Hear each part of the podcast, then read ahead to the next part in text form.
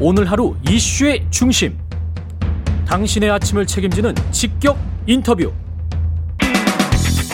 여러분은 지금 KBS 1라디오 최경영의 최강 시사와 함께하고 계십니다.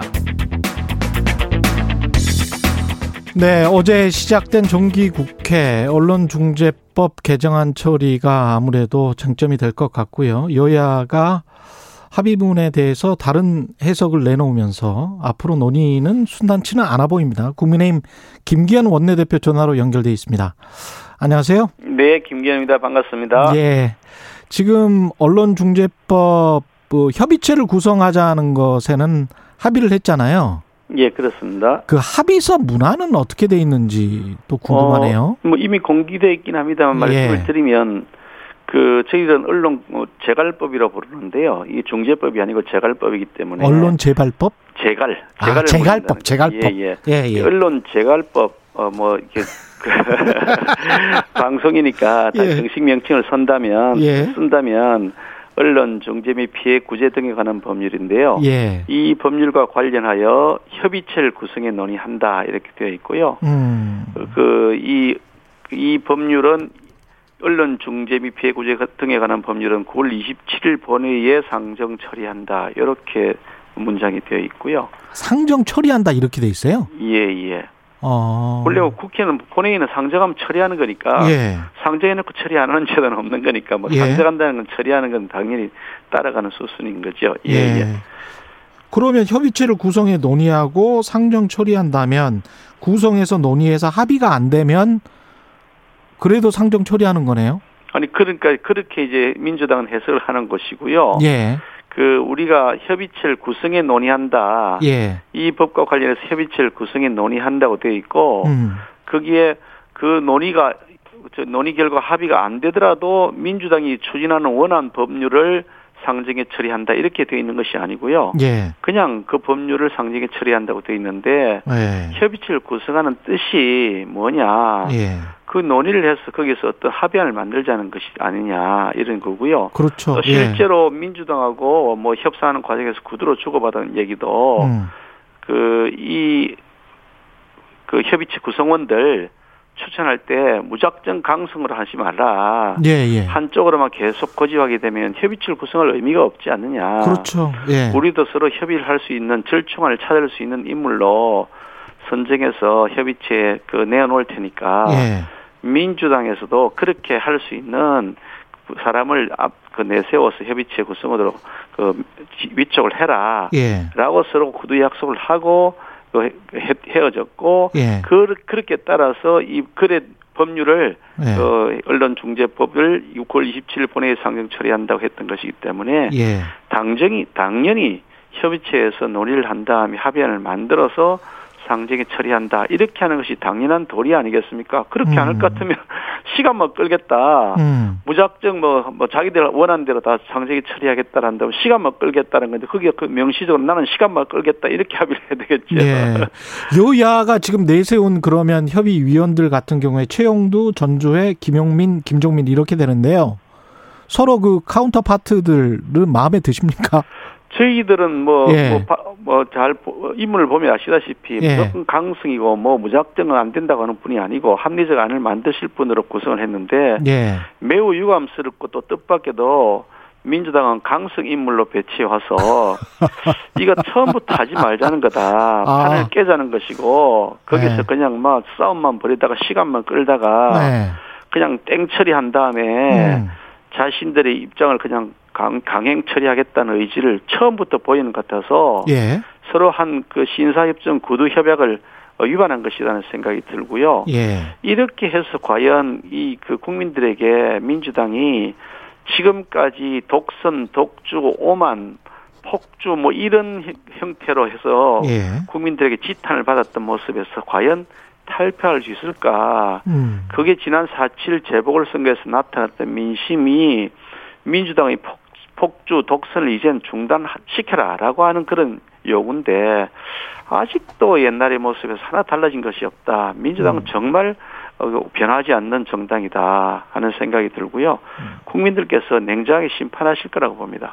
그 징벌적 손배제 관련해서는 어떤 입장이신 거죠? 그러니까 뭐 다섯 배를 뭐 세 배나 두 배나 뭐 이렇게 낮추면 합의가 가능한 건지 아니면 뭐 무조건 이거는 폐지해야 된다라고 지금 국민의힘은 생각을 하시는 건지요? 여기 이제 독소 조항으로 불리는 것이 세 개가 명확하게 저그 위헌인 것이 있는데요. 예, 첫 번째는 그 이 기자의 고의 종- 중과실을 추정한다. 예, 고의나 중과실을 했다고 이미 추정해놓고 아니라고 증명해라는 것인데 음, 이거는 입법 체계도 명확하게 위반되고 위헌인 것이 명확하기 때문에 고의 중과실 추정. 예, 뭐 기사를 보도해놓은 것이 무조건 고의 중과실이라고 전제해놓고 아니라고 증명하라 그러니까 예, 아니 기자가 뭐 수사권을 가진 것도 아니고 어떤 단서를 가지고서 보도를 하기 시작하는 건데 예, 그 큰 틀에서의 방향성이 맞고 구체적 내용에서 일부 차이, 차이가 있다 해서 음, 전부 다 거기다 고의 중과실을 추정한다고 해서 벌, 벌금을 뭐 다, 다섯 배씩 매긴다 그러면 음,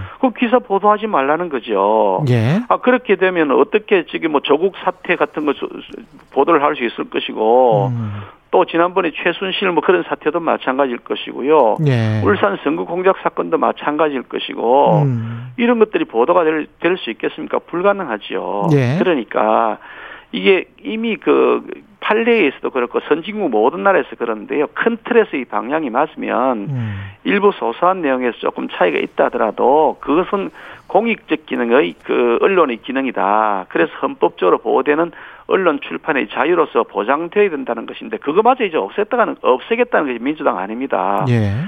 그러니까 수사기관이 되라고 하는 수사기관이 돼서 수사한 다음에 그 기사를 보도하라는 건데 그게 말이 되겠습니까? 그러니까 예. 명백한 위헌인 것이고요. 두 번째는요. 예, 그리고 징벌적 손해배상. 예. 그래서 뭐 그 이렇게 해서 허위 가짜 보도를 했으면 다섯 배까지 배상을 물리겠다 이런 얘기인데요. 음, 아니 그 현행법에 의해서 배상을 물리는 제도가 있는 것인데 음. 그에 따라서 하면 되는 것이지 무슨 다섯 배를 물려야 될 근거가 뭐냐.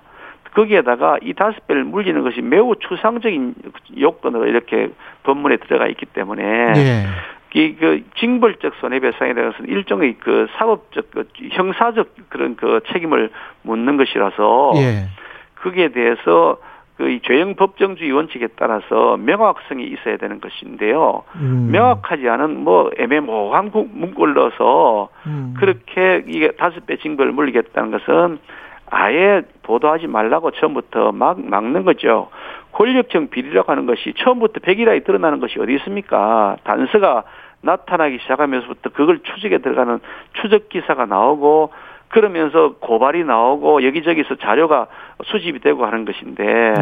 처음부터 아예 손도 대지 말라고 하는 것이 다섯 배를 물겠다는 것. 그래서 음. 이것도 명확하게 위헌이다는 것이고요. 예. 어. 열람 차단 청구회라는 것이 있는데 예. 보도가 된 기사 초기에 음. 아니 그냥 처음부터 초기부터 명확하게 입증이 안 되면 보도하지 말라는 건데 아니 그렇지 이 세 가지가 똑같 똑같은 겁니다. 권력형 비리 단서부터 아예 처음부터 막아버리겠다. 음. 이제 그런 거니까 뭐 자신들의 비리를 절대로 보- 손대지 말라라고 예. 하는 거죠. 그러니까 그러니까 이 명확하게 위헌인 것은 다 드러내야 되는 것인데 예. 그 중에서 이제 고의 중과실을 추정하는 조항이 있는데요. 예. 이 부분은 민주당 스스로도 이번에 여야, 여야 협상 과정에서 스스로 포기했습니다. 음. 그걸 삭제하겠다고 자신들이 먼저 제시를 했고 예. 그런데 그러면 징벌적 손해배상 제도를 받겠냐고 하기에 음. 그거 안 된다. 뿐만 아니 위헌인 것은 다섯 배가 위헌이든 세 배가 위헌이든 두 배가 위헌이든 위헌인 것은 위헌인 것이지 다섯 배 위헌인 것은 괜찮고 세 배 위헌인 것은 아 다섯 배 위헌은 안 되고 예. 세배 위헌은 괜찮다. 그런 제도가 어디 있겠습니까? 그러니까 이것은 명확하게 위헌이니까 드러내야 된다. 이 삭제해야 된다라고 하는 것을 밝혔는데요. 예. 어떻든 고의 중과실을 추정하는 것은 민주당 스스로도 이것이 위헌이 위헌이라고 인정한 것이다. 저는 그, 그렇게 보는 것이고요. 징벌적 그래서 이미 손배제는 스스로 근데 삭제하겠다는 미국에서도 것이니까. 좀 하지 않습니까? 다시 말씀해 주시면요. 징벌적 손배제는 미국에서도 좀 하지 않습니까? 그건 민사소송. 제도가 뭐 법률적으로 되어 있는 것이 아니고요. 예. 나라 가- 그 주마다 다 조금씩 조금씩 다른데요. 음. 팔 우리 징벌적 손해배상 제도란 것은 우리나라에는 사실 이게 법제가 없는 겁니다. 원래 없는 건데 네. 한 10년 전에 이제 그 기, 뭐 기술을 탈취하는 대기업의 그 대기업의 횡포에 따라 에 대해서 처음으로 도입한 것이지만 예. 매우 제한적으로 운영되고 있는 것이고요. 미국의 제도는 좀 독특한데 법률의 제도가 있는 것이 아니고 예. 판례에서 운영이 되는데 음. 이게 미국의 판례는 언론 자유를 매우 엄격하게 보장해 줍니다. 아주 폭넓게 보장해주고 예. 다만 그 폭넓게 보장해주는 것에서 확실하게 벗어났을 경우에 많이 벌어- 벗어났다고 판단될 경우에 음. 그에 대해서 판례에서 배상하는 것인데 우리나라는 언론 자유 뭐 이 부분에 대해서 이렇게 온그 족쇄를 다 채워놔 놓고 예. 그것도 법률에 의해서 하는 것이기 때문에 미국의 법제하고 예. 이렇게 비교할 수가 없는 거죠. 알겠습니다. 그러면 국민의힘 입장은 징벌주 손해배상과 열람차단 청구권 이게 좀 다 삭제가 돼야 그래야 합의가 되는 거네요. 음 그렇게 해야 된다고 보고요. 예. 민주당이 이번에 추진하려고 하는 그 언론 재갈법 뭐 이제 그 중에서 그걸 들어 재갈을 드러내고 나면 음. 언론 중재법의 요소로 어, 담겨져 있는데 예. 그 중에서는 우리가 뭐 수용할 수 있는 부분도 일부 상당수 있기 때문에 예. 그런 부분들은 수용하겠다는 입장입니다. 뭐 알겠습니다. 그 다른 논의 비슷한 논의일 수도 있겠습니다만 박병석 국회의장에게 그 욕설을 뜻하는 그 영어 약자 비슷한 걸 남겼잖아요. 김승원 뭐 GS 지지 예, GSGG. 예, 김승원 더불어민주당 의원이었는데 이게 지금 징계를 요구하셨습니다. 국민의힘에서. 저희 당에서는 징계 요구하지는 않았고요. 아, 그랬어요? 예, 정진석 부의장이 징계에 대해서 하느냐는 그런 아, 의견을 정진석 밝혔죠. 부- 예, 예. 예. 그게 어떻게 징계할 사안이라고 보세요? 글쎄 뭐 참 아, 이게 저희 당이라 그렇더라도 그렇고 남의 당이라 그렇고 참 이렇게 징계한다는 것을 자꾸 이렇게 언급하는 게 별로 그렇게 좋은 일은 아닌데 예. 좀 품위를 지켰으면 좋겠습니다. 아무리 아, 그 정도. 그분이 뭐 예전 예. 판사라 그러셨던 것 같은데 그렇죠. 그렇죠. 예. 어떻게 이럴 수가 있을까? 저는 참 기가 막혀가지고 예. 아참 어이가 없어서 그냥 그냥 헛웃음이 나옵니다. 예.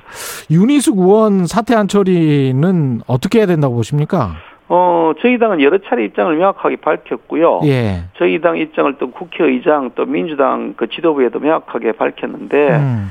본인의 의지도 확고하고 본인이 가지고 있는 생각은 자신이 사퇴하는 것이 우리나라 정치인들의 도덕적 수준에 대한 일종의 경각심이다라는 예. 생각도 하고 있고 본인 스스로 자신이 이런 도덕적 기준을 만족하지 못하면 더 이상 정치 안 하겠다는 매우 강한 철학을 갖고 계시, 계시더라고요. 예.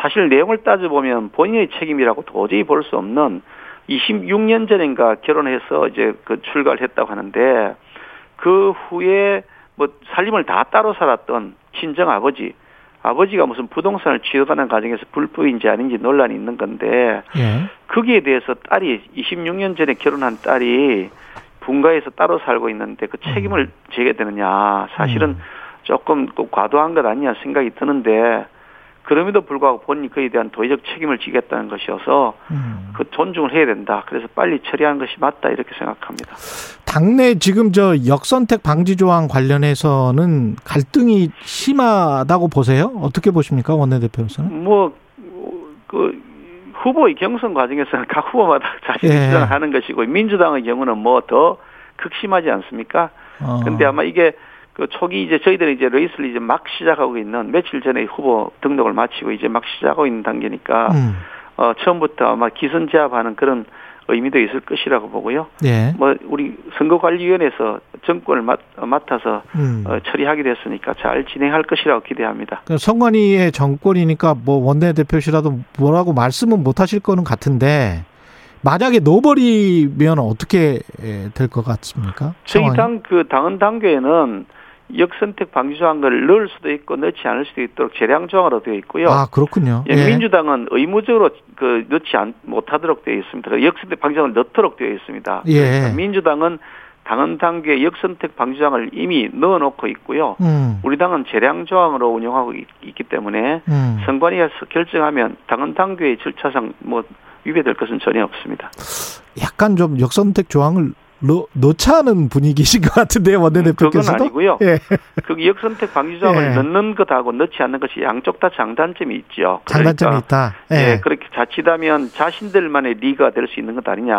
음. 라는 지적이 있을 수 있고 음. 또 한편으로는 그러면 우리 당 후보를 상대가 상대를 지지하는 쪽이 선택하게 되면 그거는 곤란하지 않냐 예. 이런 얘기들이 있- 있을 수 있- 있어서요 예. 중도의 확장이 더 얼마나 될 것이냐 아니다 역선택이 더 심각하다 뭐 이런 논의의 구조 속에서 서로 의견이 대립되고 있는 것이기 때문에 어느 하나가 옳다 그러다 하기는 어렵다고 봅니다.